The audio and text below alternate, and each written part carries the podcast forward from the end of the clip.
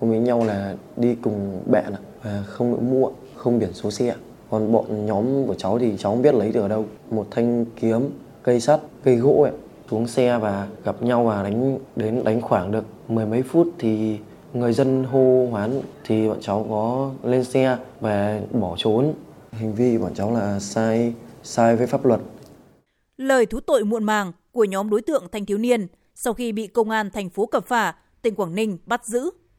Trước đó, khoảng hai mươi ba giờ mười phút ngày mười sáu tháng mười, do mâu thuẫn trong sinh hoạt từ trước nên Vũ Đức Danh, sinh năm hai nghìn không trăm lẻ sáu, và Nguyễn Anh Hào, sinh năm hai nghìn không trăm lẻ tám, hẹn gặp để đánh nhau.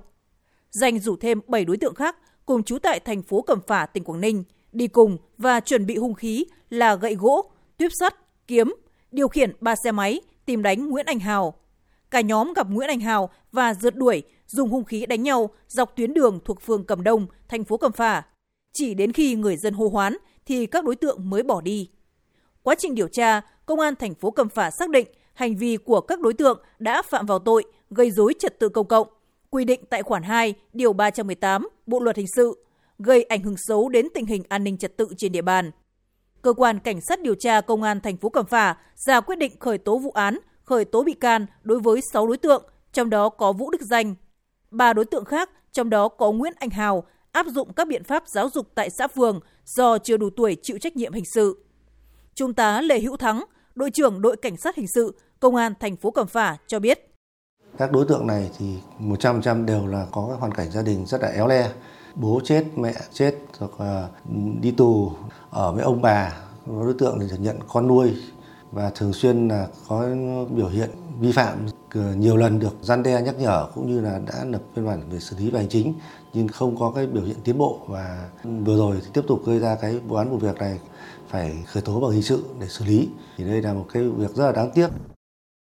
Thời gian qua, trên địa bàn tỉnh Quảng Ninh, tình hình hoạt động phạm tội của các đối tượng thanh thiếu niên và tội phạm đường phố có nhiều diễn biến phức tạp và ngày càng trẻ hóa. Trong năm hai nghìn không trăm hai mươi ba, riêng công an thành phố Cẩm Phả đã xử lý sáu vụ án và vụ việc liên quan, chủ yếu với các hành vi gây thương tích, gây rối trật tự công cộng, cướp, cướp giật. Không chỉ manh động, liều lĩnh, những tội phạm tuổi teen này còn ngang nhiên thực hiện hành vi phạm tội trên đường phố, những nơi tập trung đông người, gây ra nỗi kinh hoàng, bất an cho người dân và du khách. Trung tá Lê Hữu Thắng, đội trưởng đội cảnh sát hình sự, công an thành phố Cẩm Phả nhấn mạnh. Tội phạm đường phố thì liên quan rất là mật thiết với lại các tội phạm thanh thiếu niên, bởi vì là các cháu có cái độ tuổi còn trẻ nên là các cái hành động của các cháu là mang rất bốc đồng và thích thể hiện cái bản lĩnh và cái tôi cá nhân của mình ở những nơi công cộng. Cho nên là tất cả các vi phạm của các cháu là đều diễn ra trên đường phố và các cái nơi tập trung đông người, chứ không nén nút che giấu cái hành vi phạm tội của mình như các đối tượng thanh niên khác. Không những thế, các đối tượng còn chủ động đăng tải nhiều hình ảnh, clip lên mạng xã hội nhằm mục đích khiêu khích, câu view, câu like. Thậm chí, nguyên nhân của mâu thuẫn cũng xuất phát chỉ từ việc khích tướng nhau trên mạng xã hội.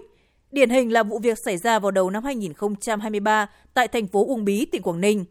Khoảng bốn mươi thanh thiếu niên không đội mũ bảo hiểm, điều khiển xe máy với tốc độ cao, mang theo hung khí như gậy, dao, phớ, vỏ chai thủy tinh từ thành phố Hải Phòng sang giải quyết mâu thuẫn với một nhóm thanh thiếu niên khác tại thành phố Uông Bí, bắt nguồn từ lời lẽ bình luận khiêu khích trên mạng xã hội TikTok một ngày trước đó. Do sớm nắm thông tin trên mạng, lực lượng công an đã kịp thời ngăn chặn, không để xảy ra hậu quả đáng tiếc. Trung tá Vũ Văn Hướng, đội trưởng đội cảnh sát hình sự, công an thành phố Uông Bí cho biết những khó khăn khi ứng phó với dạng tội phạm này. Các đối tượng hoạt động thường là hẹn nhau trên mạng TikTok xã hội, công tác phát hiện là rất là khó khăn. Các đối tượng tội phạm đường phố là thường là không quen nhau, ta chỉ hẹn không đến vị trí đó chúng gây án mà chúng ta sau là truy xét hết sức khó khăn nếu không chủ động phòng ngừa. Chủ thể của tội phạm đường phố phần lớn ở độ tuổi thanh thiếu niên, tâm sinh lý bốc đồng, dễ bị tác động, ảnh hưởng bởi các yếu tố, hình ảnh tiêu cực do mạng xã hội đem lại. Tuy vậy, công tác giáo dục và tuyên truyền cho lứa tuổi này trong việc sử dụng mạng xã hội còn rất hạn chế, thiếu sự giáo dục, quản lý chặt chẽ từ phía gia đình và nhà trường. Đại úy Phạm Hữu Minh, đội cảnh sát giao thông và trật tự, công an thành phố Hạ Long, Quảng Ninh đưa thực trạng. Bố mẹ học sinh còn bao che, còn nuông chiều, tạo điều kiện là mua xe cho các em đi còn quá sớm, nên là việc uh, vi phạm là không thể tránh khỏi. Đấy, cho nên là gặp rất nhiều khó khăn trong cái công tác tuần tra kiểm soát cũng như xử lý vi phạm của chúng tôi. Trước tình hình diễn biến phức tạp của tội phạm đường phố, trong năm hai nghìn không trăm hai mươi ba, lực lượng Công an tỉnh Quảng Ninh đã tăng cường công tác nắm tình hình địa bàn và quản lý chặt chẽ các đối tượng thanh thiếu niên để kịp thời phát hiện, xử lý triệt để khi mới manh nhà. Công an các phường xã tập trung rà soát lên danh sách các đối tượng thanh thiếu niên có biểu hiện, khả năng, điều kiện vi phạm để tập trung biện pháp giáo dục, quản lý và phòng ngừa. Tuy vậy, để kéo giảm vi phạm của thanh thiếu niên, tội phạm đường phố thì cần phải có sự vào cuộc tích cực hơn nữa của cả hệ thống chính trị, cơ quan đoàn thể, đoàn thanh niên, hội phụ nữ, nhà trường và đặc biệt là gia đình. Việc kịp thời quan tâm, động viên và giáo dục ngay từ các vi phạm nhỏ sẽ giảm đi nguy cơ trượt dài vào các vi phạm lớn dẫn đến hành vi phạm tội sau này.